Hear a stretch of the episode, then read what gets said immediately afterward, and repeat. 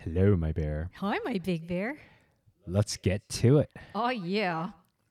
We talked about this yesterday briefly, which was about the traits or qualities that one should cultivate t- for a better, more fulfilling life, in our opinion. And one of the topics that I really wanted to dive deep into was self awareness. So, this is going to be a pretty interesting conversation Yes.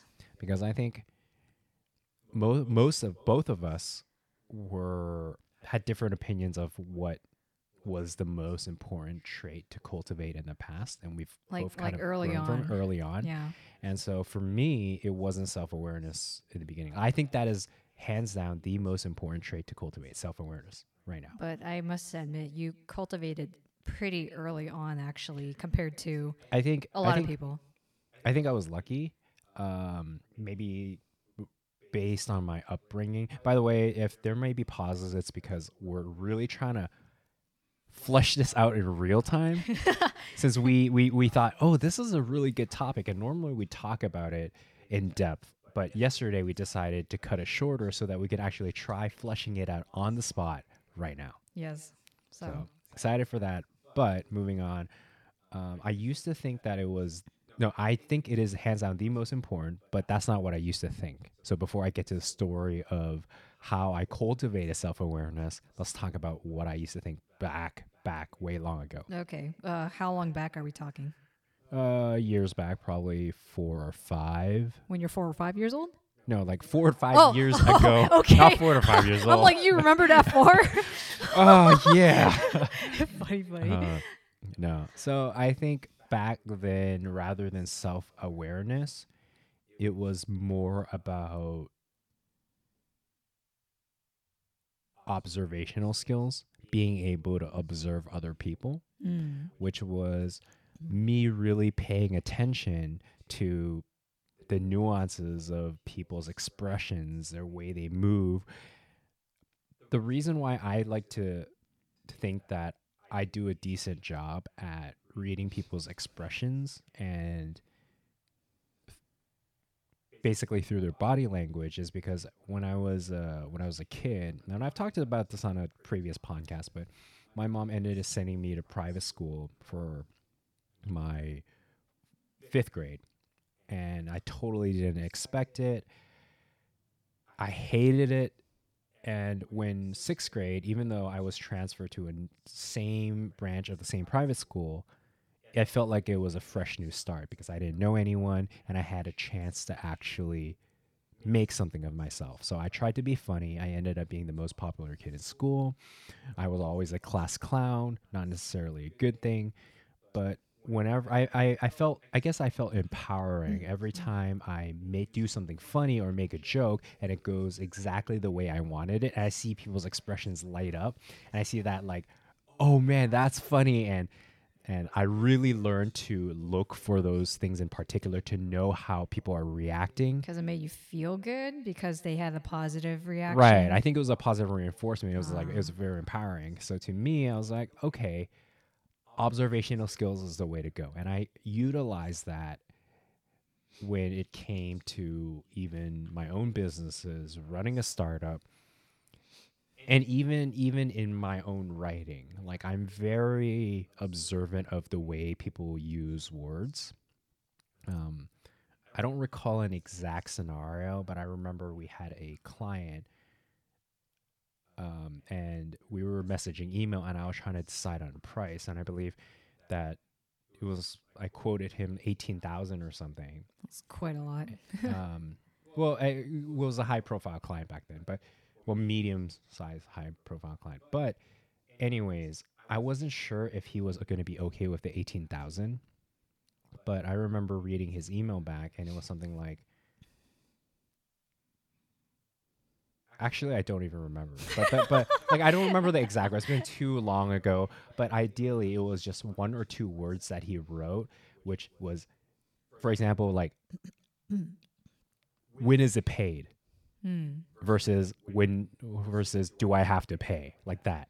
Oh, so I it's see. it's the it's the intent of the words that he used which betrayed how he was actually thinking. So long story short, the email was about him already saying like, okay, how do I make the payment possible while he was still pretending to negotiate for the terms? And so I knew I already had them. And so I knew that I didn't have to back down. And I basically said something like, you know, this is the price that I can give you because this is what I can do for this, this, this, and for you. And your competitors cannot do this. And that's why you came to me.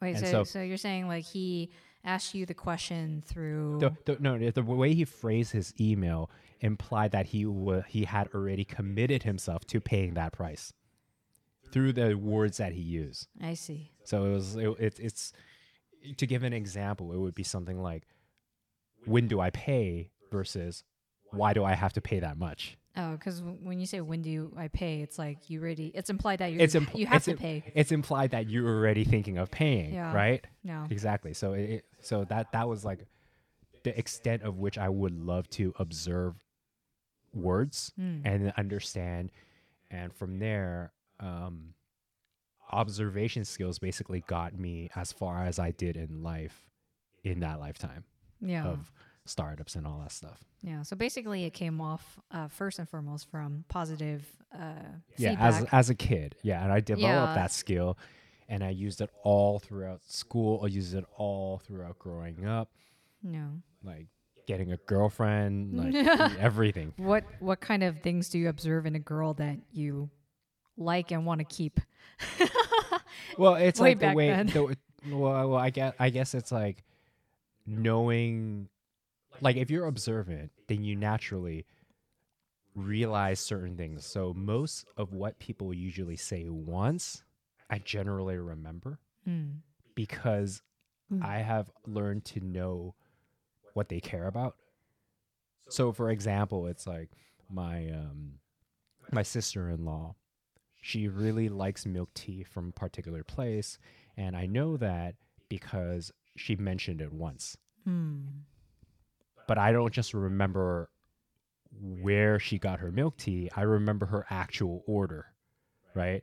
Which was like a Iron Buddha milk tea with half sugar and no boba. Yeah, I and think I think you got exactly right, and you Yeah, gave and I it s- to her, and she was, yeah. she lit up. and She's like, "Oh my god, you Yeah. remember what I liked?" Yeah. So we we we surprised her with the milk tea, and this is something that she wouldn't expect, or most people wouldn't expect, just simply because I've heard it once, and that's how I I try to I try to remember because that's how I've always been since I've cultivated that trait of being more more aware, I not of myself but of other people, Yeah. so more observant. That's pretty interesting because, you know, when we meet new people, and usually when they tell you about themselves, I mean, Yeah.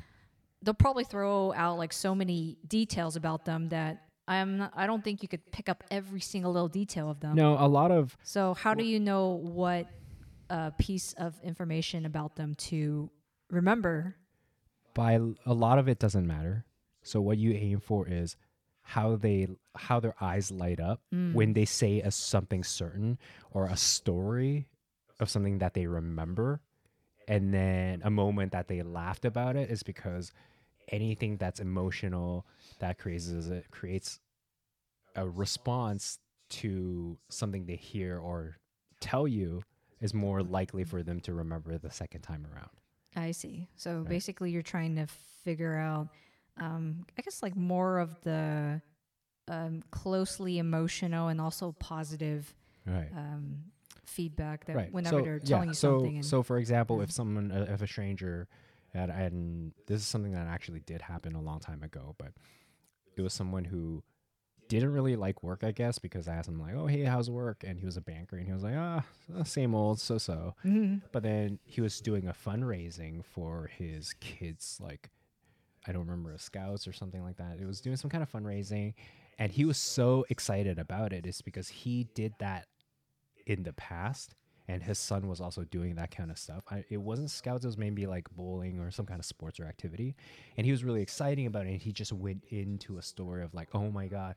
You know, like I used to do this as a kid. I loved it. Blah blah blah blah blah blah. Hmm. And then his son's name was like Tommy. And so the next time I saw him, I was like, "Oh, dude, how did how did Tommy's fun and fundraising end up going? You know, Ah. like how did it work out?" And he was super excited that I actually remembered. probably because because a lot was- of people don't. Yeah, because like most people would default to the same thing. Oh, how's work? Oh, how's school? Oh, how's um, you know, like Bob? Are you still with him? Like, uh, you know, like the gossipy, more of like I don't really care, but I am asking because it's polite. Yeah. Do you feel like those questions are just more shallow in that sense then? I wouldn't say it's more shallow or not. I No. just think it's because they're still depending on the person. They could be good questions. How's work? Mm. I personally, I love work. I stress out over it. I could go in depth about like, y- you know, like I guess like, I guess it, I guess person, it depends right? on like what the other person values Right. then. But will I say that those questions are overused? Yes. They're overused to the point where no one even gives effort anymore is because they realize the other person doesn't really care. That's why you go when you go to Safeway and then they're like, "Oh, how are you?" They don't really want to know. They're just like they would be surprised if you're like, "Oh, I've been having a fantastic day." So today I finally got to eat pancakes that I've been craving because you know I've been traveling to Southeast Asia for three years. No, like they don't want to know that story. They might be interested, but the person behind you that you're holding up the line of is not going to be happy. Yeah. So that's why I like uh, it's just small talk, and I don't like small talk because I like to be intimate and only with me. not really. What? How dare you? But uh, it, I want to be more intimate with with just basically everyone because if you want deeper connections, life is short. Why not make the most out of all of the connections and the relationships that you have? Dude, I find it really hard to um um I guess like develop and cultivate those deeper relationships. Yeah, It's very hard. because uh I think for most of my life the friendships that I have it's been um, kind of like what you said like oh how are you doing like well, how's how's work Well, to thing. be well to be fair, that still applies to a lot of my friendships. Does it A lot of them. I feel there like are your I friendships are definitely more like I- have this I- deeper uh bond you know I definitely have a few friendships that I do believe in particular have deeper bonds, but I wouldn't necessarily say they're like the most intimate. Maybe because my expectations of what intimate really now has shifted and changed after being with you so what it, what is it now like what is it defined as as intimate. yeah Um, being able to talk about how you actually feel and address the issue, even at the risk of being possibly confrontational, but knowing in with full trust that the person knows that you are not trying to hurt them in any way and are willing to discuss and be frank and transparent about what you're really trying to say. Yeah And through that, through those kind of like confrontational moments and moments that don't feel as good to talk about, you build better and deeper connections is because you really go deep into a topic that hits them at heart, which is an example of the guy and his fundraiser versus him at work is because maybe he's stressed or unhappy at work, but he truly loves the fundraiser. Hmm. So I think any any topic that allows you to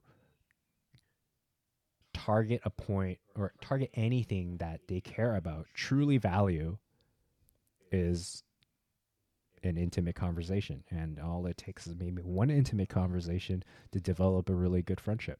Yep. And I feel like the the most intimate relationship I have is with you. oh, I remember all those talks that we had.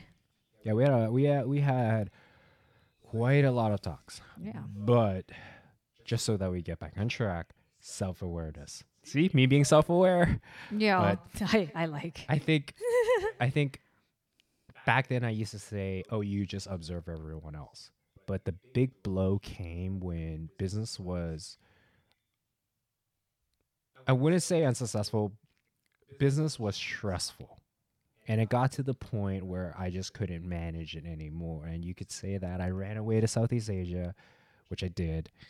And it was there when I realized, you know, what is the point of being so aware of everyone if you yourself can't even explain why you're feeling this way? Why am I depressed? Why am I sad? Why do I feel like shit? Shouldn't I be living my life out in Southeast Asia without a worry, without a care, when in fact I feel more miserable, more lonely, more depressed, more unaccomplished, yada, yada, yada? In my entire life. And I think maybe that was an awakening moment of sorts that told me, dude, you don't really know jack shit about yourself. You may think you know a lot about other people. maybe that's true, but you definitely don't know yourself at all. I think that's usually a very difficult thing for most people because I think it's kind of like you, um, I don't know, I, I, something that I heard. It's like you know other people more easily, more often than you do for yourself. Yeah. Yeah, and I, I don't know who said it or where I got that piece of information, but I find that to be, you know, almost like universally true.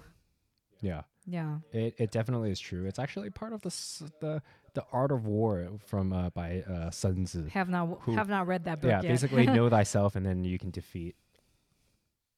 You have to know yourself before you can defeat all the other armies and everybody else. Yeah. Was Yeah. wa- was it like know thy enemy eh, but know thyself or something? Yeah, like uh, or better. Well, I only know it by the Chinese, so that like I don't know the I don't remember because I've never read the American version of it. All the There's an American I- version of it.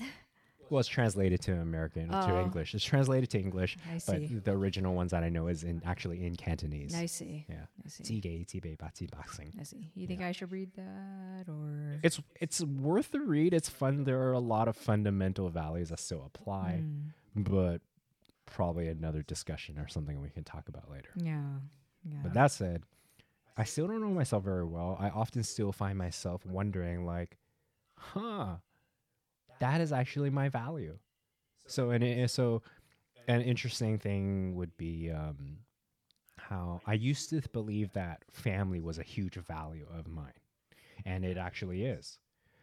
But what I think I care about even more is filial piety What's that? piety, piety, which means like you um, in, in Cantonese they call it haosun, which is I also don't know that. yeah yeah. Uh, it means you being respectful to your elders and the people who raise you. So your parents, you show respect. You take care of them. It is like caring for your parents. It's it's huge in Chinese tradition. You know, you're Mm. supposed to respect your seniors, Yeah. et cetera, et cetera. Yeah. And so I think that was actually a bigger thing for me than for family. And the reason why I say this is because obviously I obviously I have a lot of family. On my dad's side, we have a huge family. Uh, not going to get into the story because this is more personal than anything for my Mm. dad, but some bad relationships here and there. And so that gave me, that made me realize like, what is really family? Family isn't really, to me, it's not really, oh, because you are blood related, then you have to treat each other well. You guys Yeah. have to be family because obviously that didn't happen. And so when I realized that, I realized what is the concept of family if not just something that you create, right? So, for example, me, I treat my friends like family. I like to treat them like family. I like to give them as much as family. I like to do things for other people. I like to treat your parents as family. I like to treat your sisters as family because to me, the concept of family is really defined by yourself. And with that said, I realized that I place my parents above everyone else, above my aunt and uncles, above my brother, above everyone else. Like I would take care of my parents first, first and foremost. Mm. And so that's when I realized, oh, I do care about filial piety more so than the family of than the values of family. Yeah. And that I guess is also self-awareness because realizing even though it's not a big shift like sure, it's still realizing that by identify solidifying that value into my belief system, then I know how to act. So for example, if I'm like would I rather spend time, spend money, you know, spend time to make money at a startup tech job, which I really don't want to, but like it's it's not it's it's unrelated to me. It's a question is would I want to make that money to support my parents in their old age so they don't have to worry as much because they'll be well off, et cetera, et cetera. But then to me, I realize Sure, that is the family value where you're looking at and you're providing the bills, you're trying to take care of your family. Mm. But if I really want to take care of my parents, they don't need the money. They could use it. Everyone could use more money. I could use more money. But Can I have your money? five hundred dollars. No, you should. But um, yeah, yes, you can. but uh, fuck, lost my train of thought. um, oh, okay, okay, yeah, yeah, yeah, yeah. They could use the money, but more than anything, I would rather them and your parents to be able to experience more. yeah. Like for example, um, trying new foods, right? Mm. I love the fact that we, you and I, and my dad started getting heavily more into coffee. Like Oh, I, so. I, didn't like coffee back then because uh, when I when I was a lot younger, I worked at Starbucks as a barista, and I was so sick of coffee, and I never thought their coffee was any good, and it was never anything special to me. And I might get a lot of hate for this, but like, you know, All the I ended up- Starbucks fans will come after yeah, you with yeah, death I- I- notes. yeah, I, How dare you say it's this coronavirus. Starbucks? They can't go after me right now.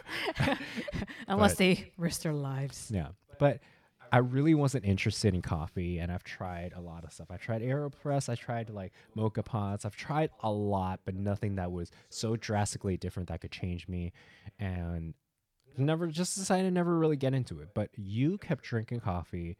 My dad always drinks his coffee, and I thought, why not invest some money into something that would make both people happy, the people that I care about most happy. Mm.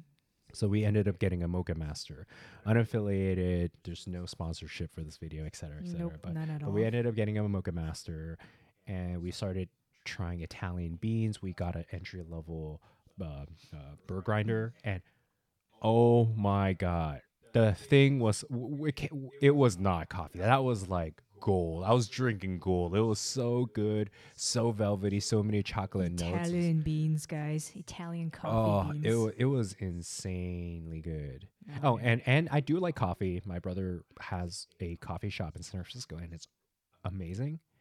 And that's, but I'm not going to go to San Francisco all the time to drink coffee. So I never thought of investing into coffee like that. I think but- it all started with the coronavirus and just like wanting to make your own, like whatever it is, like coffee or even like granola bars. Yeah, Or, yeah, you know, just yeah, easier, safer. yeah. But I I ended up doing the research, and I was like, everyone recommends this. People say this is hands down the best coffee maker. So I tried it. It was expensive. I winced at the price, but I got it. and it was so good and that really just like changed my perspective but that said i, I just realized there's a little bit of like uh, a hypocrisy because then people are going to ask me but this this Moccamaster costs a few hundred dollars but if you don't have money then how are you able to buy these to buy the experiences for your parents and i would like to say that while that is true there's also a lot of different experiences that don't require as much money Mm.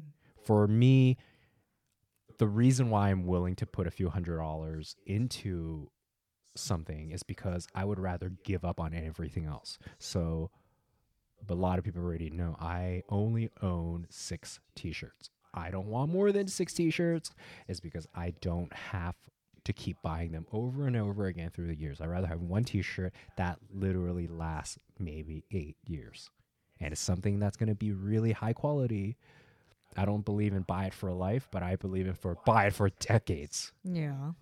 Yeah. So, um, that said, yeah, there are experiences that don't require as much money. You could play Monopoly with your parents. You could watch a movie with them. You, when was the last time you watched a movie with your parents? Uh, you could introduce them to a new sport, right? Yeah. You can teach them how to program or video edit, which is something hopefully I'm doing with my parents soon. Teach them how to video edit stuff and just share what you know and share experiences. Just have time, right? Yeah. But yes, keep going around in circles because, like, what is self awareness if not really realizing how you interact with the world and how you feel as a result from interacting from the with the world, Yeah.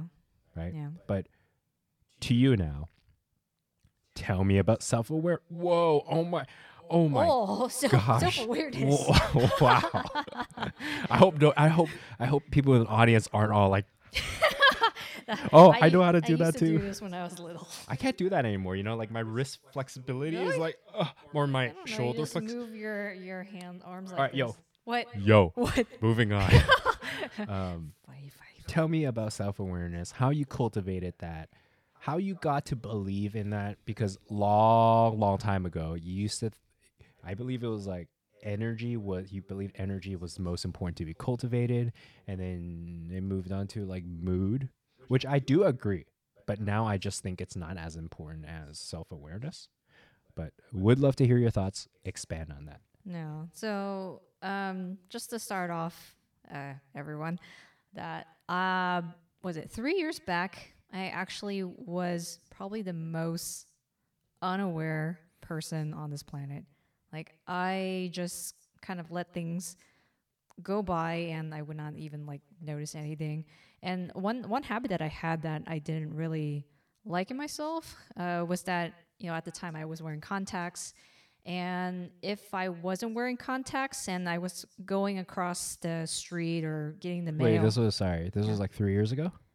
uh, did I say three years ago? Yeah, you said three years ago, and then you you weren't weren't like you had LASIK already by then. No, sorry. I mean, um, I think it was like eight years ago. She's not self aware right now.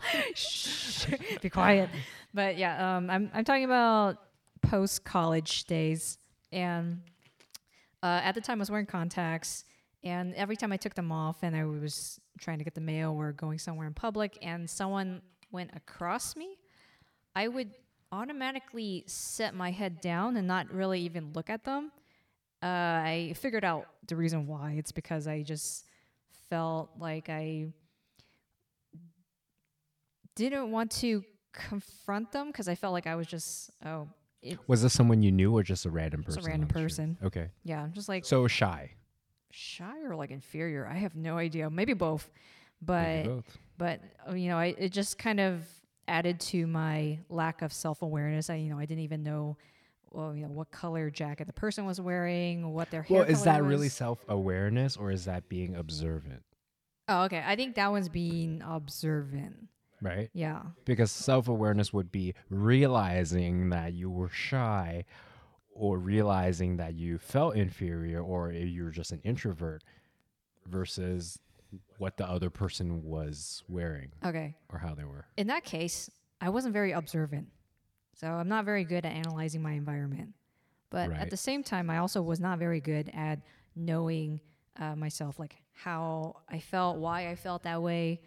And I think you have to start somewhere, right? Because it's like this: if you can't, if you if you can, if you're not aware of your surroundings, if you're not aware of other people, Hmm. you probably also won't be very aware of yourself. Because I think that being aware of yourself is much harder to cultivate than someone else. Because you see other people, you don't really look internally. You look at w- everything we perceive around us is projected outwards. do you think it's just easier to observe other people because there's no uh like ego involved and you, you just kind of like pass pass judgment and be yeah, like yeah, absolutely. like um like oh that person's like really tall or like oh that Well, this I think- person's like is like eats so Yeah, I think uh, I, I, I think I think we just notice things, but but but here's an interesting thing. yes Everything that you are noticing is more or less you've actually already passed a judgment on it or you have an opinion of. So for example, oh my god, that guy is really tall. Sure he's tall. In retro in in in, in uh sure he's tall relative to you. Mm. Right? What if you're nine foot tall? He's no longer tall but short. yeah Or, oh my God, that guy eats so fast because it's relative to your own eating habits. So, so maybe- like having a you're like you set your own baseline and then Yeah. you kind of pass and then you kind of pass judgment. So, what you really see, you've already passed judgment on. And maybe that is another point of self awareness, which is you realizing that you're actually passing judgment. And most of all the information you take in are not actually facts, but actually judgments that you make up. yeah which is usually one-sided Yep. yeah but i don't know like i i feel like like you said, it's easier to observe others than to kind of observe yourself. For sure. Yeah, and I had both. Uh, I had. n- I'm not both of them. I had none of those uh, eight years back. But I think after meeting you, I started to develop a little bit more of the observing people and and my environment. Yeah. I think it's really hard because when I'm so handsome, you can't help but observe me and look at me in my glorious, glorious light. Everyone, he doesn't notice, but I look at him with with a telescope. That's creepy. Oh, well, actually, you wouldn't see anything. You just see my my pores would be magnified. I look, my pores would look like Saturn. that would be scary. Yeah. But um, yeah, I think after meeting you, that's when I really started to uh, observe a little bit better, uh, especially when I went to Southeast Asia. That's where I really started to be self, or not self aware, observant. Both of them, maybe? Probably observant. I think I think you can't. You like there is going to be some overlap. Yeah. There will be some overlap. It is more easy to observe everything around you. Yeah. but there is overlap to a certain extent i believe like someone who goes to the gym if they keep looking at how other people are working out and they're thinking oh my gosh i wonder what they're thinking of me. Oh my gosh am i doing the right form? Ah i feel so terrible. Everyone everyone must be looking at me and judging me. If they have that thought maybe they are self-aware of how they're feeling which is fear of being judged.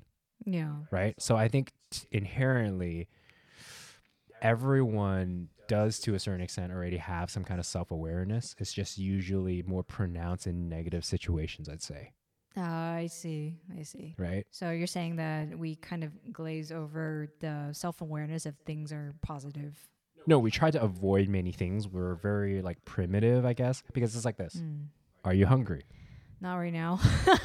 How can you tell if not for self awareness? because you just asked me that question and then you made me more aware.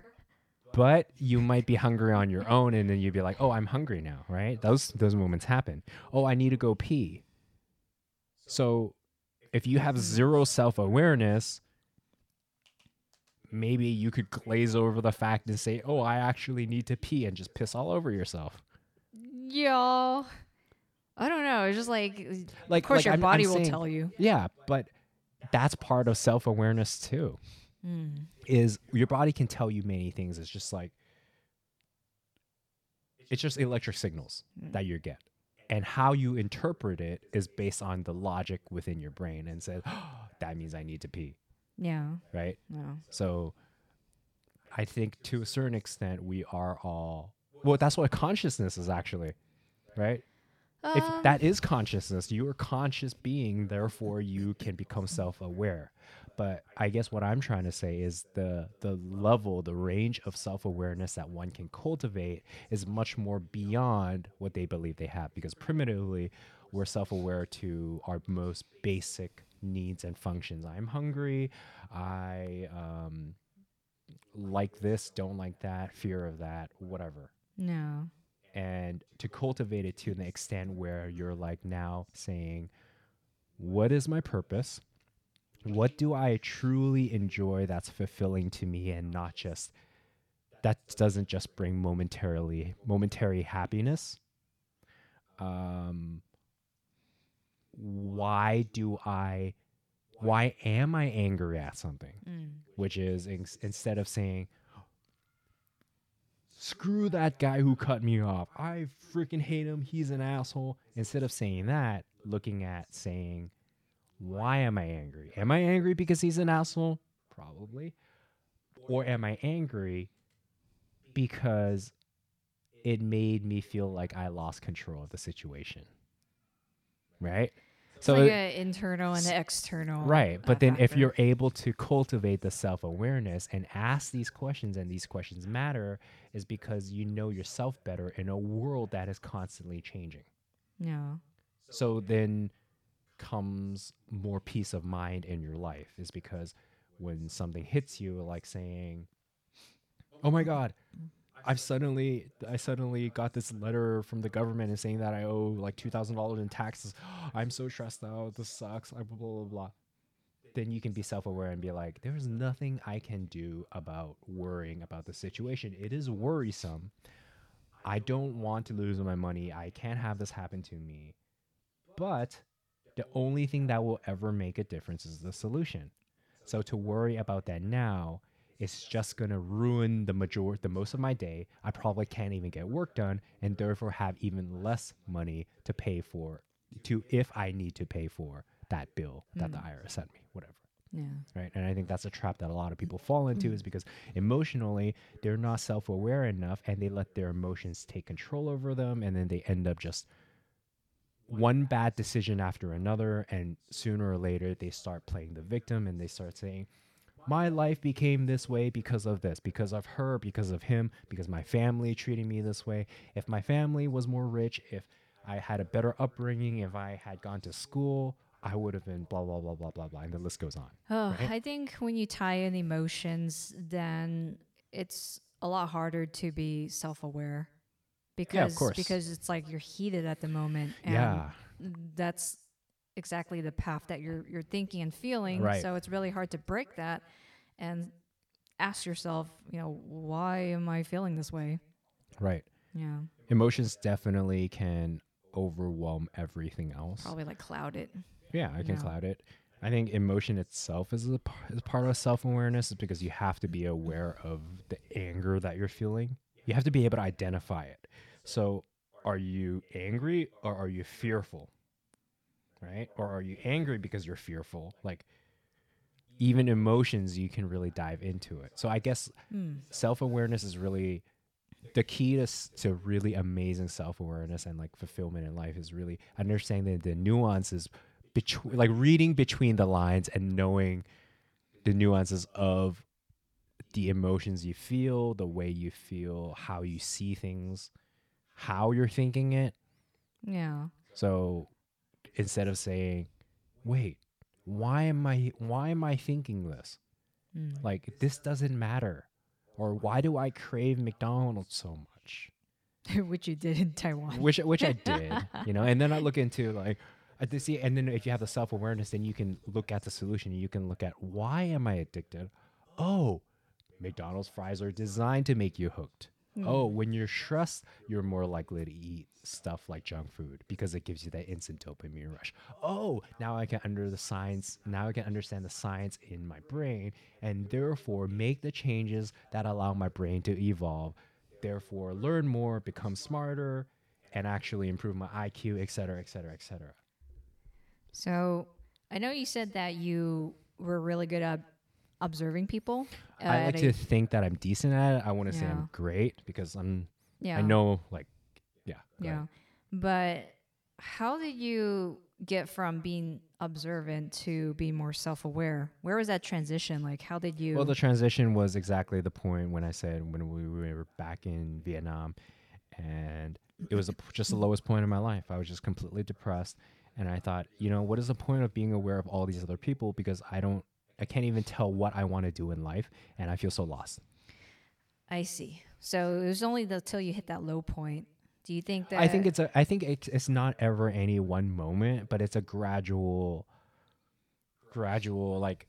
It's something you gradually develop over time. It cannot just happen over the course of one day. No. It's just like one thought, and you start thinking that way, and you start thinking more thoughts, and then overall, over time, you become more self-aware. Mm, I see. I see.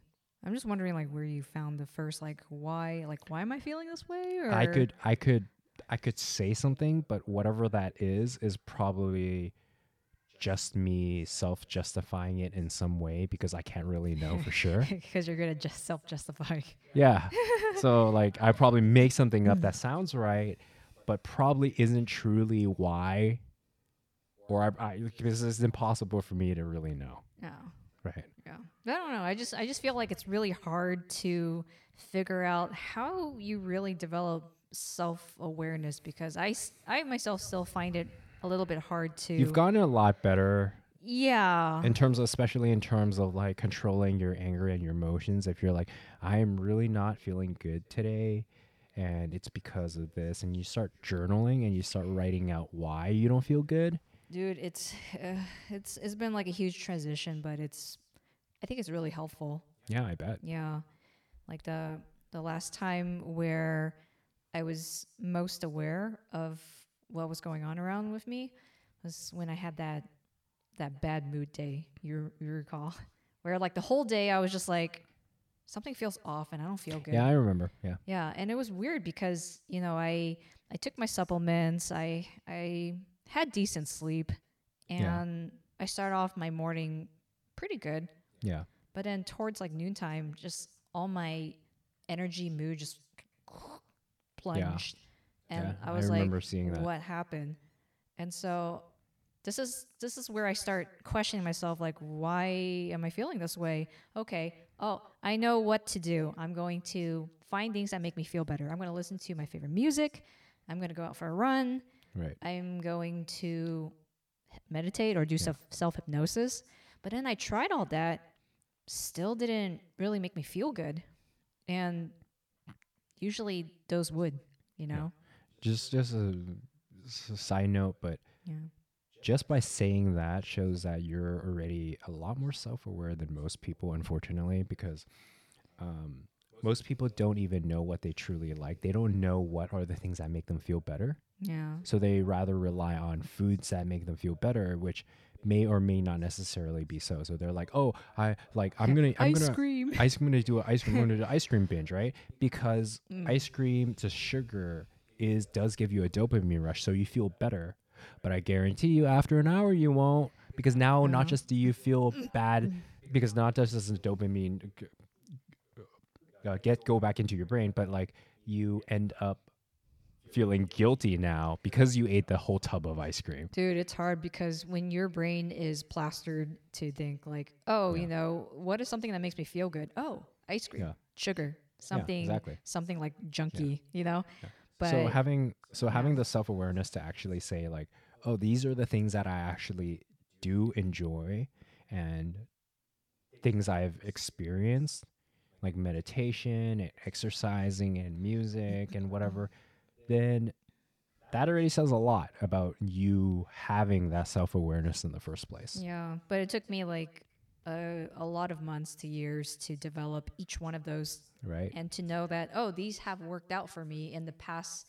Uh, you know, not good, not so good mood situation. Right. So yeah, I, I I tried them all, and I think it was during dinner time where I think you could feel my my energy, Yeah, my vibe, and you're I like, just- I don't want to anger this this girl at this moment. Yeah, like I, I know that you I could tell that you weren't in the mood to talk and so I was just like, Yeah, are you okay? You don't wanna you know, you need any help, you want me to help you with anything?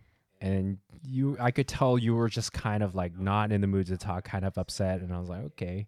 I wonder like why. Yeah, because when you asked me like, "Oh, do you need any help?" or you know, "Do you want to me to help out with dinner?" and at that at that point, because I was I already had low energy, I wasn't feeling good. Inside, I was thinking, you know, it would be nice to have your help, Right. but at the same time, I have a rule book, which rule number two for me is if I have the energy, I'm just gonna do it. right. And so, yeah, you know, for dinner, I just wanted to make simple scrambled eggs with some vegetables, no carbs, right. and um uh, and then I just told you like oh it's okay like "Eh, don't worry about it I'll just I'll just make it myself. And when you decided to go back to the room and I was just making it in the kitchen I could feel the emotions of kind of like irritation because I was like you know it, it, I, I wish he could kind of see that I would like some help because I had low energy and that's what I told him. But I think you were also kind of stuck in between like Yeah, should I help yeah, or should I not yeah, because we because we talked about it. Like basically, I'm at the point where I know if I'm not in a good mood, I just really don't want to talk. And second is if if someone offers to help, like you or my mom or my dad, I rather not. Is because they will not make things the way I want it to be made. Yeah. And so if it's like I cooked the egg the wrong way, I'm like I want to Oh, no. sunny side up. I overburnt your eggs. yeah. Then, then I would be even more pissed. So like normally, I'm just like, if I'm not in a good mood, I'm like, I hate this. I wish I had help, but I also am aware that because I'm unwilling to communicate, people will not know what's on my mind, and therefore will not cook the way I want them to, and therefore it's better to rely on myself. And so I kind Ah, of I tried see. to give you that, and I was like, because it work it works for you. because it works for me, and that's it. be me being self-aware, yeah, right? yeah. But Oh, the, pr- the problem is I also couldn't communicate with you at that point because I was like, "Are you okay?" And you're like, "Yeah, I, I I'm fine." Like, and I'm like, "You need help?" You're like, "Nope." And you seem so like, I don't want to talk. That I was like, "Okay, I'm just gonna go to the room," because I was standing around waiting to see if I could help anyway. But then I was like, yeah. "Oh, okay, I I will just go to the room and hide." because because I think a part of me is still wanting to be strong and independent, Yeah, that and it, yeah. it kind of contradicts if I ask for help. right, right, you know, right, so right. it's like but, but but but I think but I think maybe regardless, your mind at that s- with that state of emotion would have propelled you to look negatively at anything anyways. so basically, if yeah. I yeah, if I if I had helped, I you probably would have found reason to not be happy about my help. Yeah, I, I I wouldn't know. I wouldn't Yeah. know, but I just knew that I was not in a good mood, and it was only until after dinner. Um, that's when I went back to the office room to write in my journal because Yeah. journaling is also something that has helped with Yeah.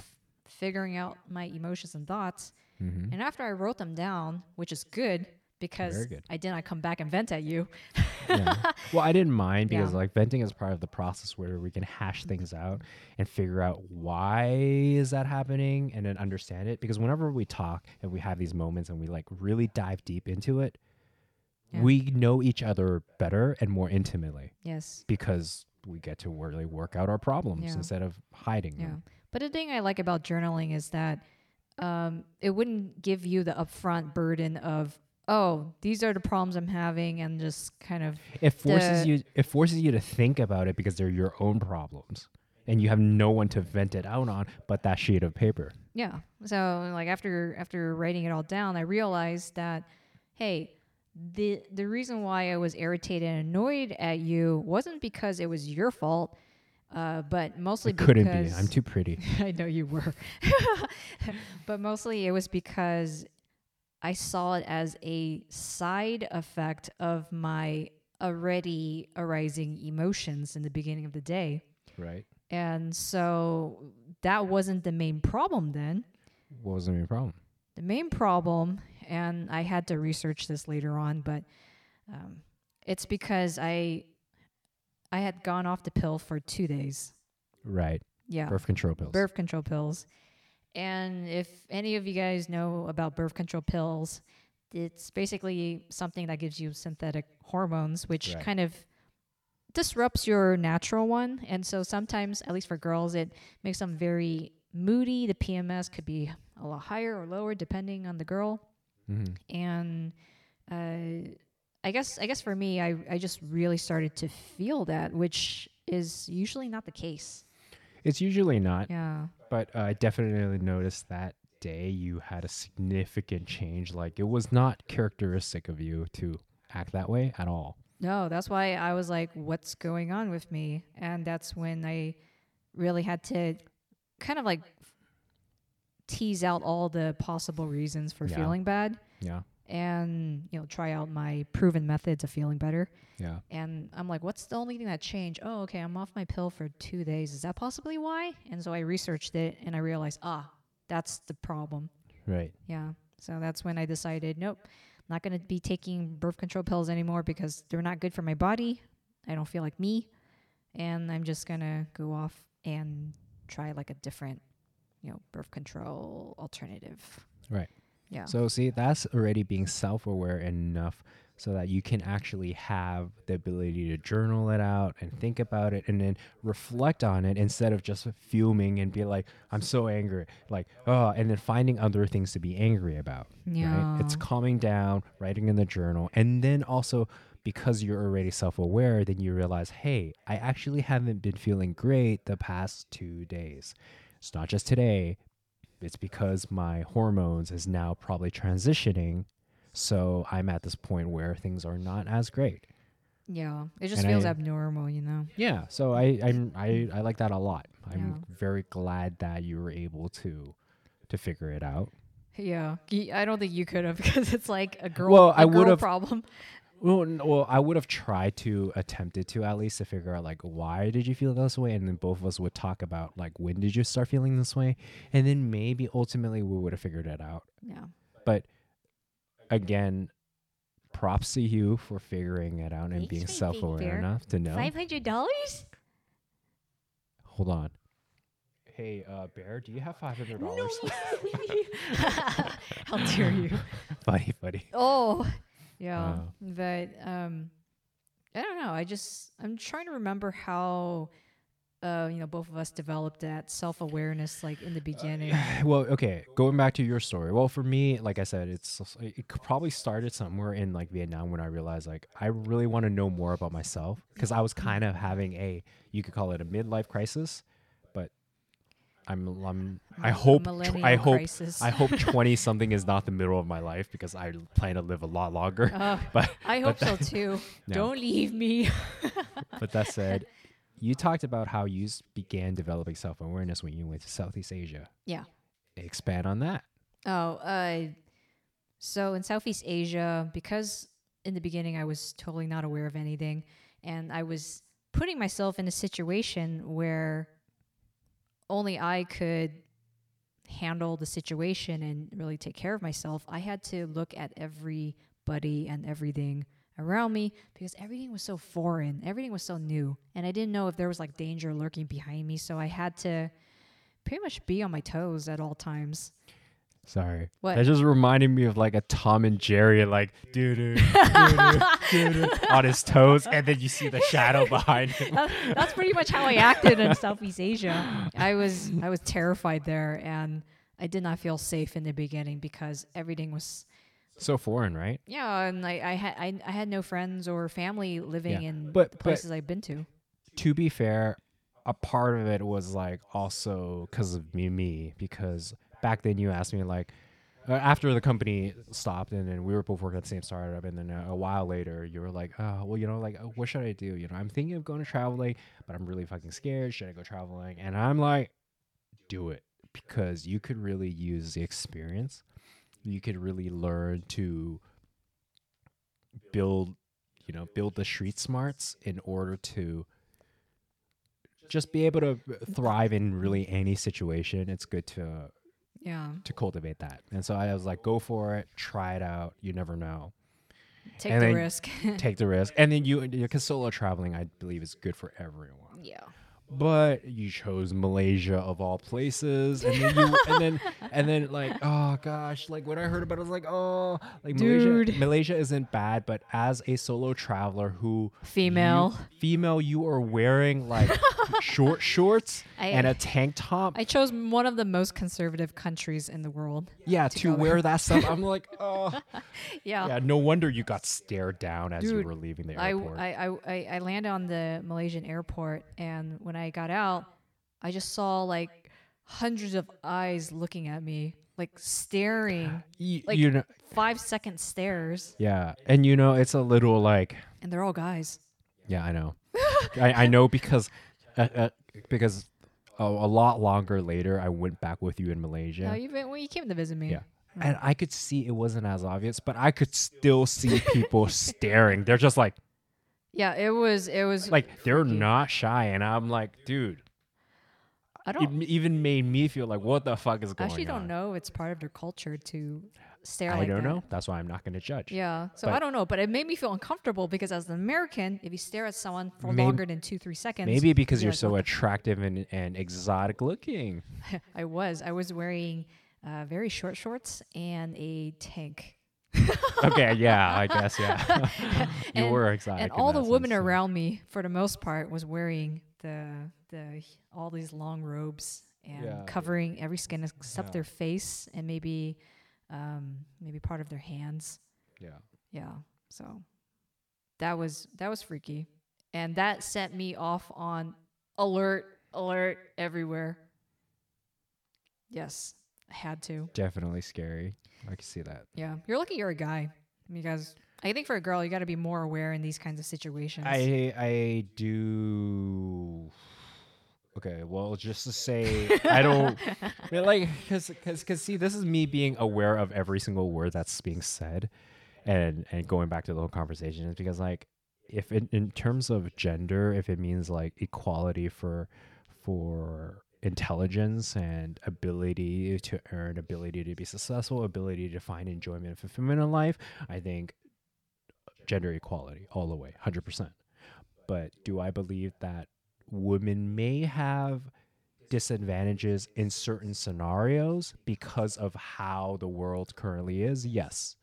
So I just Yeah. basically want to make clarify that women are not in any way inferior to men, but because of how unfortunately the world is currently shaped, there are circumstances where women are in, more unfavorable conditions and situations, which in your case go into a super highly conservative country. wearing the stuff that you're wearing, which you're comfortable wearing, It'd be like America. yeah, but but like you going there, it, it it's totally inappropriate to them.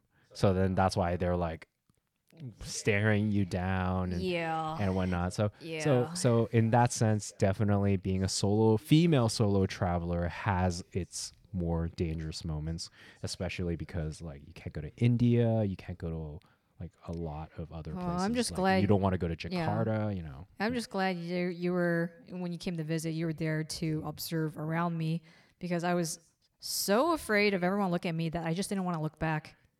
I was also equally as afraid. Oh, were you? because if they want to get to you, they're gonna kill me first. How do you know? Because I'm like, oh god, there's so many people staring. I get closer to bear, but I'm terrified because they're staring me down now.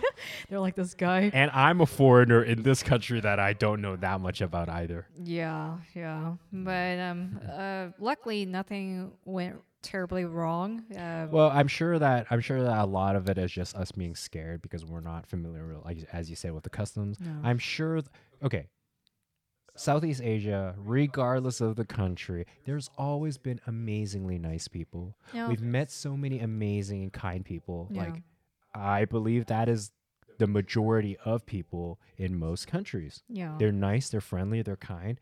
They don't seek to harm other people. There are exceptions, as there is with everything. But I think it's just because we felt uncomfortable because we were taken out of our comfort zones, which is not saying a lot living in America.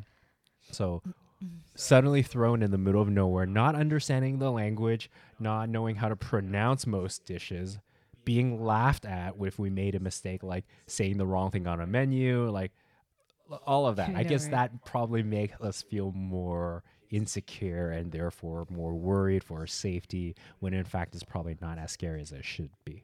Possibly, maybe. But Yeah. I, I felt like it was a good thing because at least if you're more alert, you tend to double check more. Yeah. And in a way, you kind of practice that, I would say, muscle where you really develop, develop that self awareness. Yeah. Yeah. You have no no idea how many times I double checked you. Oh, that's why you're always ahead of me, huh? I like. Oh, so mm. good. So good. Oh, But one thing that did interest me back then, like, or you just talked about, was you briefly mentioned having the energy. oh right? yeah. And this is something that you believed in before self awareness. Oh. I think when you're trying to still wrap your head around, like, what is self awareness? Why is it so important to me? And, and really, I- really think about it more. I think it started off with the question like, what trait or quality should we develop early on in life? right. And I think I I think you said self awareness, and I said something with um, energy first. or mood. I don't remember which It came was first. it was energy first. okay. So uh, in the beginning, I was trying to say that if you have the energy, then it gives you the power to do it. And Right. so you know, if you have the energy, you could you know work on your laptop, write a piece.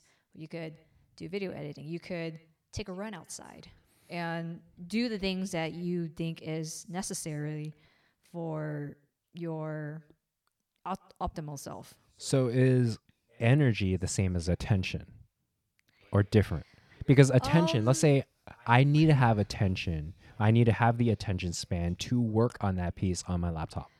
I think I see energy as a fuel, as a resource that you need in order to do whatever, including Kind of like in- willpower. including. I think willpower is a little bit different as well. hmm It's not really a resource. It stems from Well, uh, having the energy. Well, because I, I am of the belief, like I am of the belief that there you can have a finite amount of resource or willpower before you hit f- decision fatigue, right? So if you keep using up your willpower, you're like, oh, I can't resist that. I can't resist The that. same Oh, as energy, right? Stuff. Yeah. It's so in that sense, are they similar, kind of? In that analogy, yes, they are similar. Okay. And what is different about it? Um, yeah, energy I feel is like the fuel for everything, including having a little bit of that willpower. And then willpower is more of um, kind of like utilizing that energy for whatever task that is, uh, especially in the b- during like a period of time. Right. Yeah, Right. Yeah, I I, I, I get it. They're- and so they do have an overlap in a sense. a little bit. Yes, it's okay. it's very closely connected, but I don't think it's exactly the Right. same. Energy versus attention. Okay. Um, attention. You do need to extract energy in order to wield it. I Okay. think attention is So attention is a component of energy. Yes. I agree. yes, but then attention is more towards a path, like a focus. Like maybe I am putting my attention on you, or maybe I'm putting the attention on the camera instead. Yeah, so you have the energy, but you may n- or may not have the attention, right? Even if I have the attention to work on a piece, it doesn't mean I'm completely focused. Yeah, because your attention could be like in On you. circles or wherever you, yeah, or on like wherever you direct it, really, Right. or even if you blank out or whatever, your attention just kind of, um, I don't know, Yeah. expired for a sense. Yeah, flows away. Yeah, it goes away. Yeah, Yeah, yeah. So they're not quite Okay. the same. makes sense. Yeah. So that's why I was like, energy, you, it's good to cultivate early on because if you have the energy, you could do more with whatever you need to do. That was like my initial thinking. I agree. I agree. Yeah. I think energy is definitely. I think like I, I, just saying it out there. I do fully believe in energy. Like, energy is a huge thing for me. One of my values is energy management.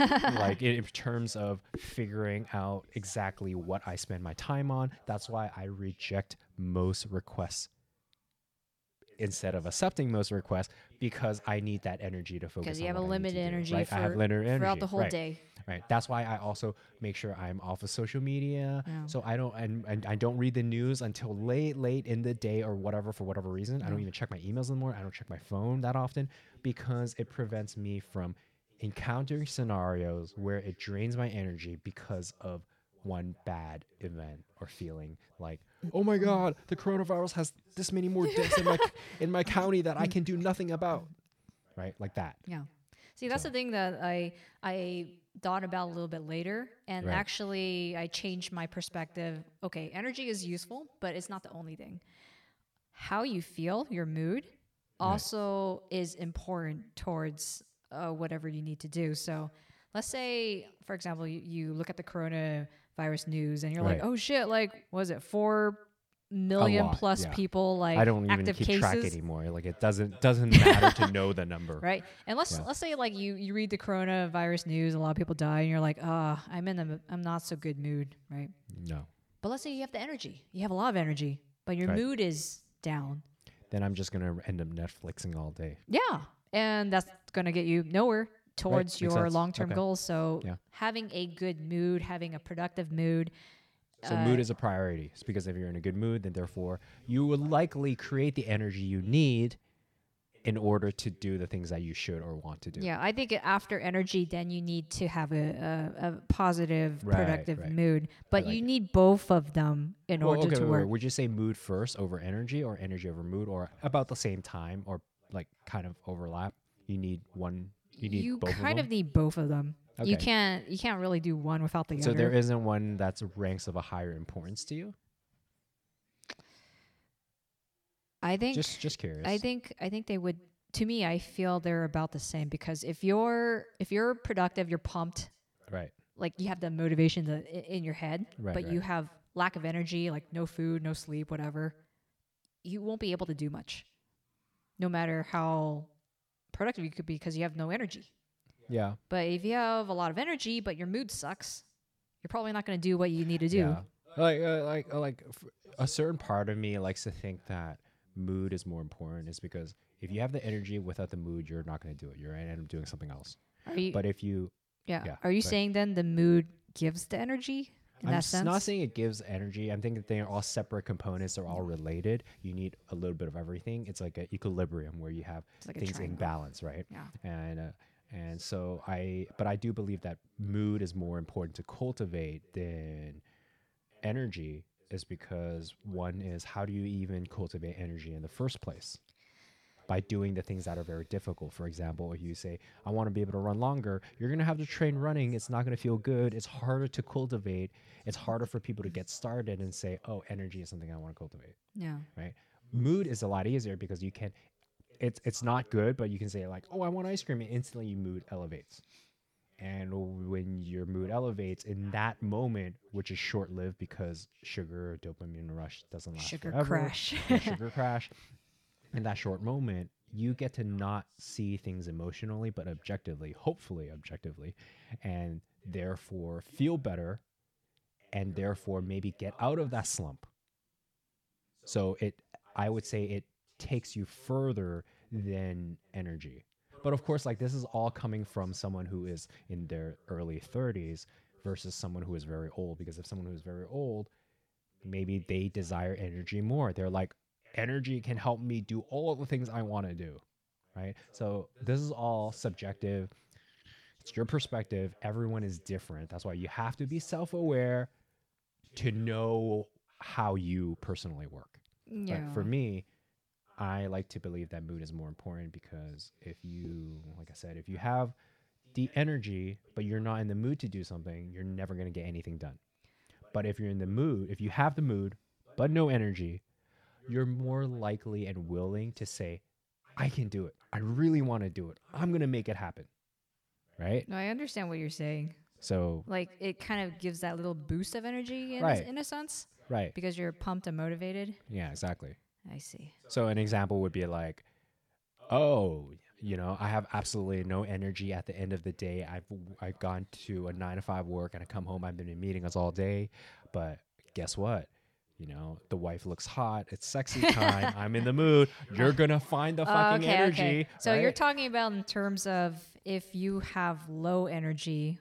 Yes. if you have low energy, but you have the mood to do it, you will find ways to stretch yourself Okay. because we're resilient, so we can have more energy. Okay, uh, right? if if you're if you're talking about like very low energy, then yes. Okay. Then the mood is a little bit more important than the energy. Right. In what scenario do you see it so that mood is not as important or mood is mood is not more so more important than energy to cultivate? Wait, what? Because you were saying you were saying you agree with me saying that if you have low energy but you have good mood, Hmm. Then in that situation, good mood is better than energy to cultivate. Mm, yeah. is there a scenario where ener- where mood is not greater than energy to cultivate? Uh, Because I'm trying to see it from your perspective as well, where for you it it is more like an equilibrium, and I could see that definitely because it really they're they're really all interconnected. yeah. right? They're so interconnected that it's hard to say, oh, I just have mood, I don't need energy, or I don't need mood, I have energy. Like it's hard to just make such a distinctive line because it can't be drawn that way. Yeah, I, I guess like the scenario that I'm thinking is like, let's say if uh, um, you're you just totally couldn't sleep at night, you're sleep deprived. Yeah. Uh, you were you had like no food or something, or very not so much food, Yeah. and so um, yeah, and then maybe you were like sitting around all day and just not doing much. Yeah. and then hmm.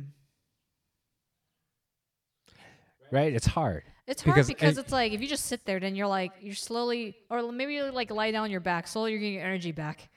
you know what I mean? so I'm like, I'm uh, thinking about those, and Well, I'm like, yeah. well, in that case, then then okay, maybe mood's like a little bit more than I don't know. than the energy. Yeah. I, I don't Because know. I think- It's- I think um, I don't know. Maybe it's easier to recuperate your energy versus recuperate your your mood.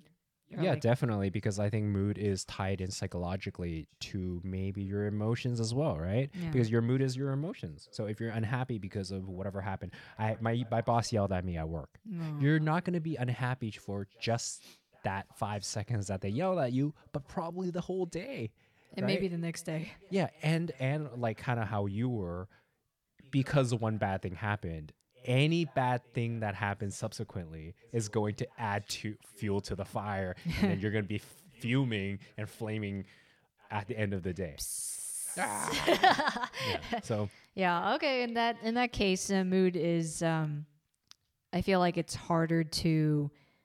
It's more um, beneficial to it's cultivate more that more. beneficial, but it's also very hard. It's much harder to cultivate like a, a a very positive mood all the time. Right. Yes. Energy energy is more relatable is because people feel it when they wake up in the morning when they they, think about it when they wake up they're like oh i don't have energy so they drink coffee Mm. right and then they're like oh i need to take a cold shower to wake me up like energy is more relatable people because i think it's more physical and and therefore easier to manifest awareness around Yeah, yeah. versus Actually, that's a good point. That's a good point. yeah Because what you're saying is that with energy, pretty much everyone could could develop that that good Right. energy. Like you could eat good food, you could have good sleep, right you could breathe, I don't know, fresher air. Like I can I can literally give you just a recipe of the things that you can do for more energy versus mood, which is so subjective. Yeah. So like energy, anyone in the world can attain it and get. Most people, I'd say. okay, most people could attain it and you know sleep, eat, uh, do whatever they do, get 100% energy for the day. Yeah. But for your mood, it could it, it fluctuates a lot depending on you know your current situation, your Right. internal, Right. uh, you know how you feel and hormones. Yeah. that, yeah, that plays a big role. yeah. Yeah. Well, I want to really stress this for the audience, which is like if you have a hard time cultivating a better mood, but you have a good time cultivating energy, work on that. Fine. Anything you do to enhance any of these traits in your life means a likelihood of a more fulfilling and happier life. All of these matters. Again, it is an equilibrium. If you have more energy, that will shine and flourish in all parts of your life. Same thing with a better mood. It's not just one thing, it's your entire life. I guess you could kind of relate it to um, sort of like you need the three pillars of life, which is sleep, uh, food, and exercise. Yeah, I agree. Totally. And 100%. you can't just have one. Nope. Or the other. You got to have You at least have all to. of them. Our bodies are built to for all three of those things. Yes. That's why, like, yeah, that's why people, people, whoa, people really neglect everything. Yeah. Most people are sleep d- sleep uh, deprived, and then most people don't eat healthy. Most people don't exercise, so it's it's it's not good for the bodies that Yeah. are meant to do those things. I'm pretty sure they are self-aware of that kind Everybody of knows. right? Everybody knows, but then that's where the self awareness level of how much you cultivate. Because when you cultivate more, then you start asking the harder questions, which is, why do I feel this way? Why do I find the need to make money? What does money mean to me? Why does it matter that I can buy these things with money? Mm. Who will be happier when I make this money? Do I feel happier when I make this money? Am I more fulfilled when I make this money? Or is it just a way to justify my existence to the people that I see on social media, et cetera, et cetera? Like you can really build off on it and it's can get really, really Tangly. tangly. but I think part of the fulfillment is knowing that when you solve all these questions, you have no doubt as to the kind of life you want to live. So you would say in order for someone to be really self-aware is just to start asking a lot of questions about Yep. Just Um, start being curious they- about everything. how they feel, Like- what they're doing, why, why? Yeah, especially why. Everything starts with why. why. Like, why do you think this way? You, oh, you don't do this. Why do you believe that? oh, And if you start coming over, yeah. why did you marry me? Well, at the time, I wrote you. Uh, we we had a life insurance plan together. In the event that after I married you, and then you know something happened, that I would have five hundred. no, five hundred dollars. I see. So asking I'm- a lot I of married- questions. See, like, Yeah. just expand it, why not? Since I'm having such a good conversation with you, as always. Oh, so nice. But the reason why I married you was because it made sense not to. No, it d- made sense. It didn't make. oh, Please don't leave me. it didn't make sense not to Hmm. because I knew that you were the person I wanted to be with. Then what is the point of delaying it more, especially with coronavirus, where life is short, we don't know what's gonna happen. Why would it matter? Right? Might as well get married because we held back. Because for those interested in why we got married, episode number one, Bear Talk. About that is our podcast. and- and our marriage. And our marriage yes. But yeah, there was there was absolutely no point, and so uh, we wanted to just hopefully create something grand for our parents. But we decided if we never even talk to our parents about what we think, how are we to assume that they only want something that's grand? Yeah. Maybe they're willing to be flexible, which they are. They were, and I'm so grateful for that, Yeah, right? For sure. and that allowed us to get married and i think like like we really like it it's Oh, great it's sure. fantastic Show nice. Yeah. So nice.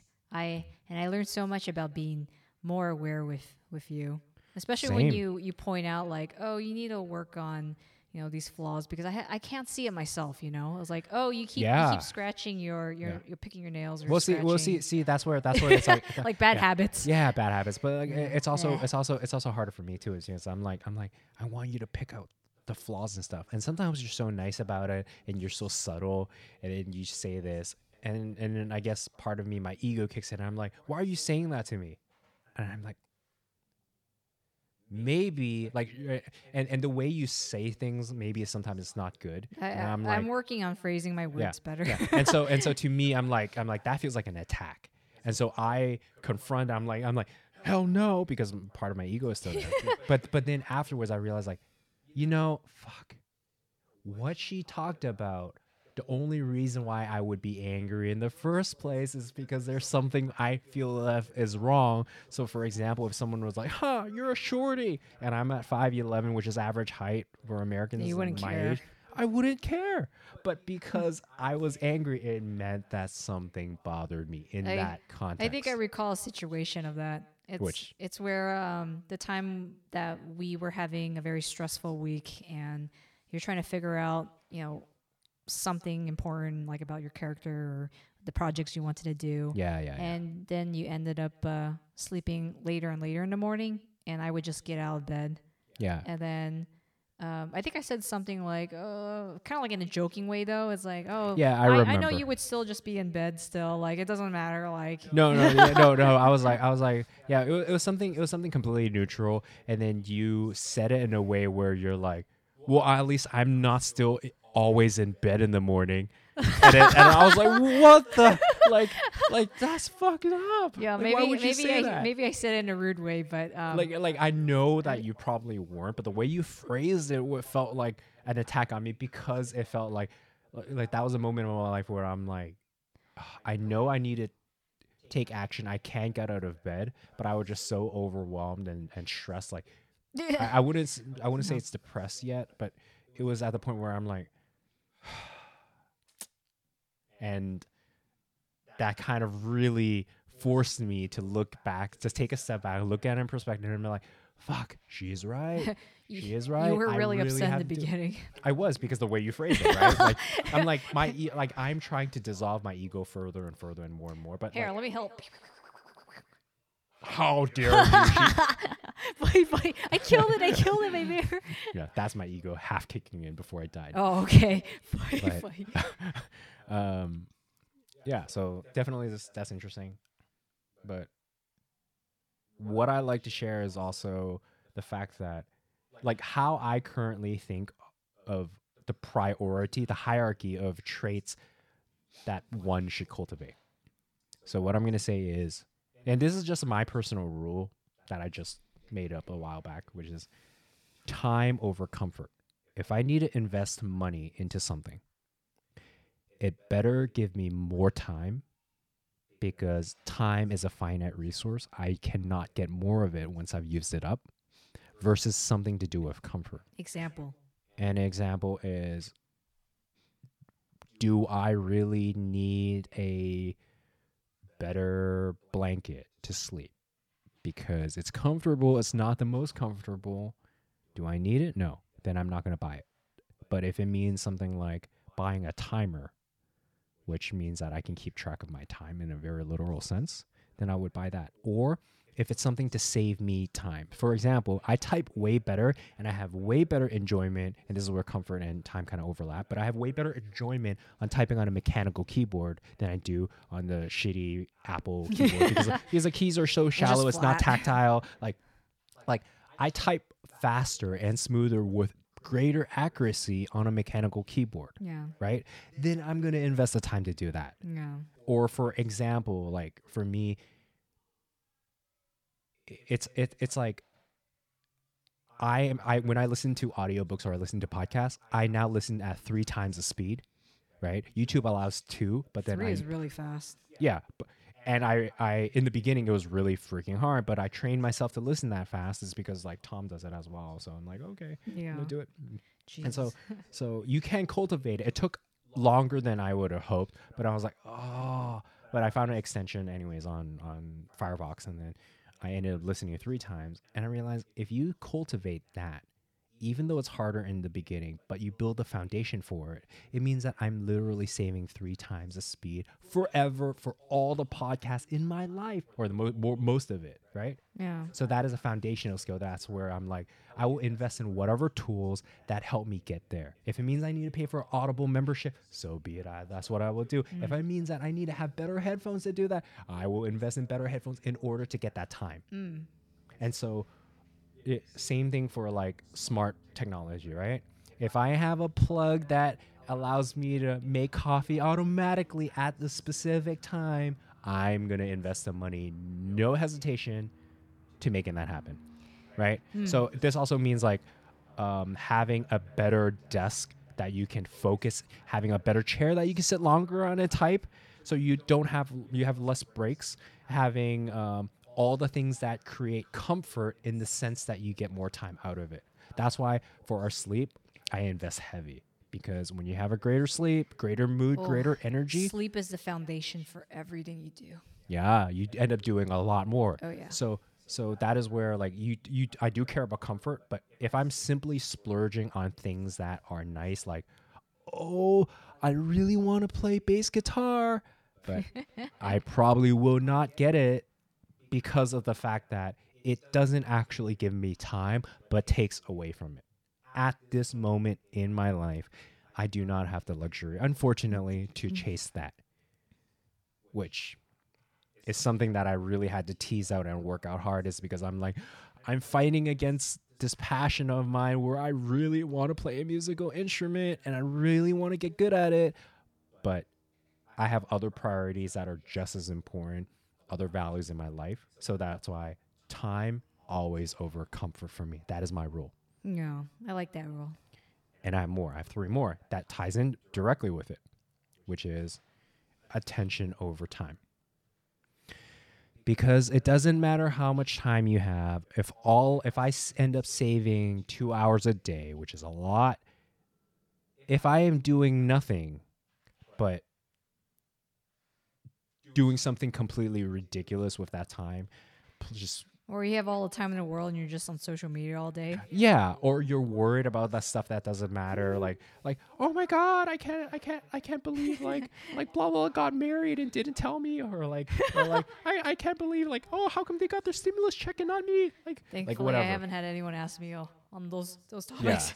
yeah but but but if you have the time but not attention your time is practically useless it's worthless it doesn't do anything nothing will ever change Yes. right? That's my rule number two. And then my third is beliefs over attention. Your belief system How does that work? over your attention. Because let's say I have the attention, and let's say I'm focused. I'm focused on this. I'm 100% going to do this. I'm going to write this article. I'm going to write it. But you have the belief system that you're going to fail. I don't believe I'm a good writer. You tell yourself. You tell yourself. I don't believe I'm capable of ever writing great pieces. I don't believe that I can persist through and write something that's decent. I don't believe I can do it. you want to become a writer, but you're un- you and you have the time for it because hey, pandemic, coronavirus, I mm-hmm. have the time for it, and you have the attention for it. I'm ready to do it, but you're not really. Then that's kind of like mood. Is because your belief system basically dictates that you don't believe you can be a better writer, therefore you're not going to try as hard Yeah. and therefore you're never really going to get into it and therefore you're never going to achieve the dreams and the goals and things the way I saw that uh, through passing thought was kind of like uh, you're at the gym and you have a coach, and the coach is telling you, "You better deadlift this weight." Yeah. And you're like, you're looking at it, your attention is like right there, and Yeah, you have there, the yeah. energy. You're like, I could do it. But then, like you said, if your belief, if you think that, oh, like I really am weak, I Yeah. can't do it. All, all goes to fail. Maybe you won't show up to gym the next day, you know? Yeah. So So, so beliefs yeah, are um, which more I, I, I believe Henry Ford said this, but or someone else, but whether or not you can or can't, you're right. oh yeah i like that That's a good quote. i used to not understand that quote but then i once i got it i'm like oh yeah, it's, right. it's pretty it's good a it's a good quote It's because it's true. All of your limitation exists purely within your mind. Yeah. If you believe you can't do it, you will never do it. Be able to. Absolutely, because you've never even tried. You would never try, right? yeah So so that's that's a that's a terrible thing. Like a lot of people have bad habits with it, which is like they're like, oh, I can't do this, or I don't like that. So there's a funny one where um, I'm kind of making a comic strip about eventually, but it's uh it's about someone where like, oh, you should try this, and the other person's like, oh, I don't like it, and then the person asks, but have you tried? And the other person's like, just silent because they've never really tried or they've never really done it, and they're just saying they don't like it because of his I, instinct. I know some people like that yeah, or uh, it's like they're- they're- they're kind of scared to try something new most of my friends are like that. yeah Like most of the people that I know are like that. That's the big problem. It's like it's like they're so f- they're familiar with what they like, and then it's the same like you. and It's like oh, you want the career change, like. You know, like they, they think, oh, I want to go into design, but I can't. And I'm like, why not? Have you tried? Nope, they've never tried, so they don't know. yeah but it's really hard because like assuming if it's something they haven't tried before if it's something new It's scary. they can't even imagine what it's going to be like Exactly. and so it's like what are they to expect you know it's Yeah, better exactly. to stick with what's familiar and, and the- stay and away pr- from it And and that and we can tease that out way further, but probably not on this episode. But God, yeah the way that people think, the reason why they think that way is because of their upbringing, is because of everything that they've been told. For example, like some some kid is like, some people like or like for example, like if a kid who everything came easy to them in life is because their parent they maybe they were talented at like English or verbal or whatever, and they got better scores on that. And their parents were like, "Yeah, you did a great job. Oh my god, you got an A. You get a reward. I give you this. Blah blah blah." You know, typical Chinese family maybe. And they do something like geography, and they're like, "Oh my god, this is hard. I don't understand it because maybe." Maybe uh, English is not their first language, right? Maybe the English is a second language, and so they're like, "I don't understand geography. These are weird names. Like, where the heck is like whatever this country is?" And they end up having low confidence and they end up getting a bad score, the parents yell at them and be like, How come you don't know this? You don't have a bad score. So maybe they internalize that and they say, I am not talented in that aspect. I am never going to be good at geography. Mm. And they basically submit themselves to un- that kind of mindset where they're like, because everything came easy to me, and therefore it's something that doesn't come easy to me, it means that I am just simply not talented at that. And I definitely should not work hard in it because it's not going to improve. Right. So, yeah, just to tease it out, like that is like the basis of how our whole education system, where we're taught like we're we're being recited to the things that we should learn mm. and taught the things we should learn, but not approach it in a way where we think about it or think about how we act this way or how the reward system with like grades and and and stickers and all that stuff is actually terrible for kids growing up. Like it's proven by science that it's not a great motivation to use like uh, the, the the carrot or the stick approach. It is not. I good way. had stickers, but I was allowed to keep them. I didn't have any stickers. Ah. You had Snickers. but um, yeah. So to tie back, tie that back, that's exactly why I believe it is so important to have a belief system that is flexible over one that has attention. Because if you believe in the wrong things, if you don't believe you can't, you know, if you don't believe you can, right? That's it. You're limited to that. It doesn't matter how much time you have. It doesn't matter how much how much attention you have. Mm. So basically, the underlying thing that people should do then is to um, set their beliefs, set their, I guess, their baseline for what they're capable Well, of. well, uh, y- well, yes. So belief is important, but that is where my last and final rule comes in. Yeah, so many rules. Self. Well, it's like one after. It's like a system. It's not really a rule. I It's a system of rules. That's what I would say. So I would say that self-awareness over beliefs. Because if you have the wrong beliefs, but you have the self-awareness to realize, why am I thinking this way? Am I really untalented at geography or is this simply something that I need to work on it better? It's like And why- there's It's like, why are you so, um, uh, what was that term? Like, so dutiful to your parents and elderly.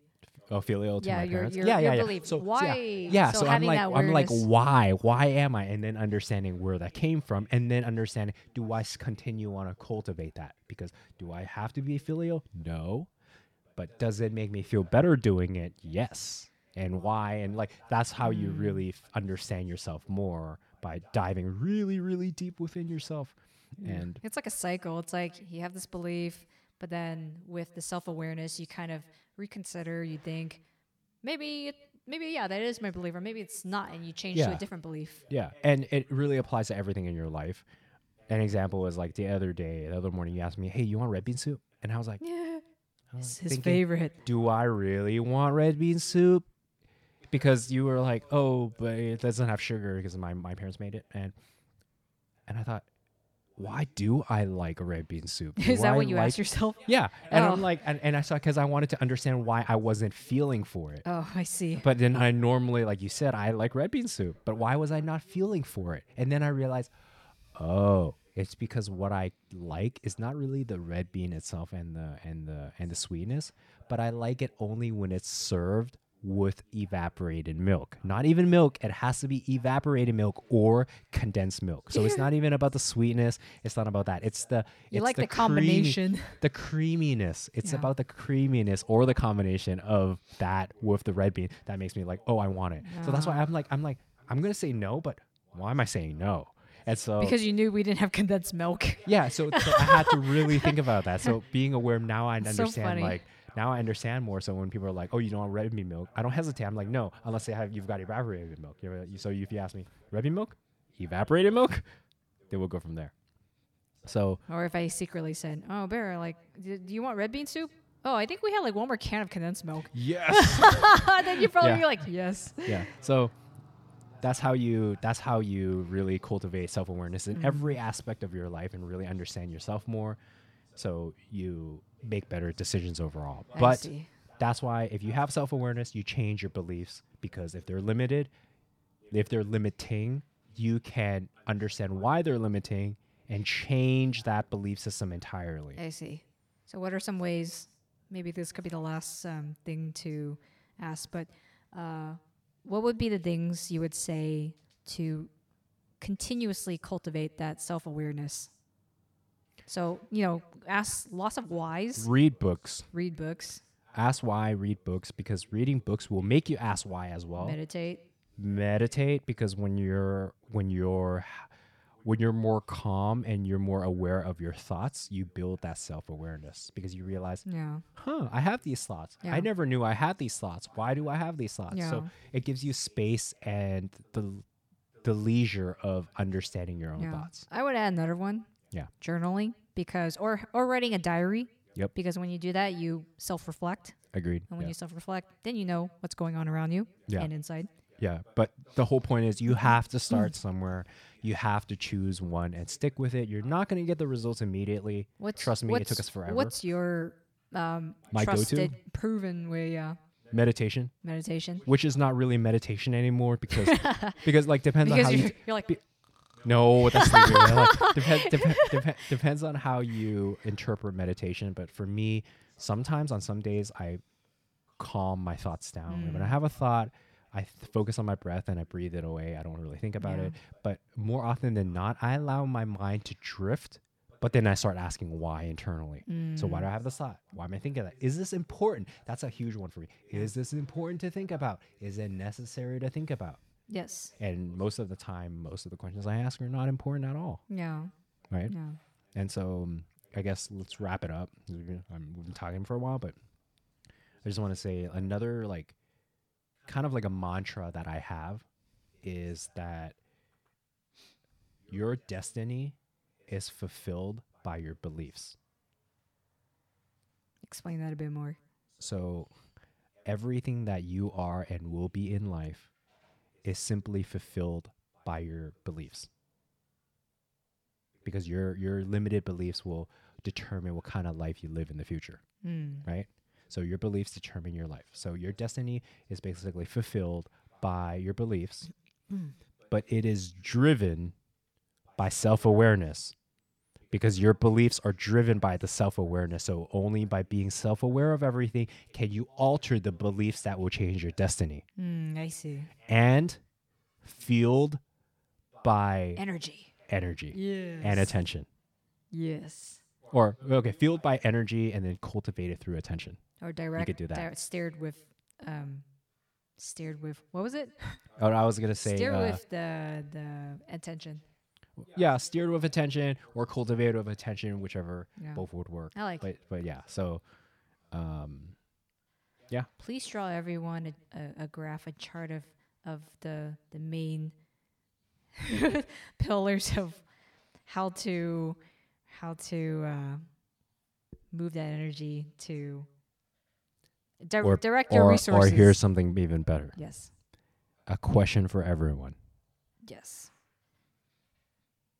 what are you trying to get out of this podcast by listening to it?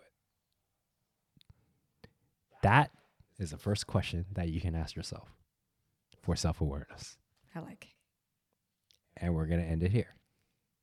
It's time for dinner. All right. Thank you for listening, guys. And uh, if if you if you can, and we would really appreciate it, subscribe, like, drop a comment, drop a drop a. Poop. But Yeah, you know the drill. We wouldn't ask for it unless we needed it because we hope that we give you the value that we believe we're giving you. And, That's why and the if you- perspectives we have um, Right. about these certain topics and the I, in-depth, I, I intimate. ho- yeah, yeah. I, you know, I hope, I hope together we build a more intimate community. I hope that we're able to together create a better society yes. because I think self awareness is a key to a better life, not just for everyone, but ev- but the entire world as a whole. Because It, it would definitely it'll change your life. It really it will. would definitely be a, a world changing um, Yeah. and you have the most benefit out of everyone. yeah so So that's it. good question thank you and Thank you. uh, See you guys later. goodbye my bear Bye. bye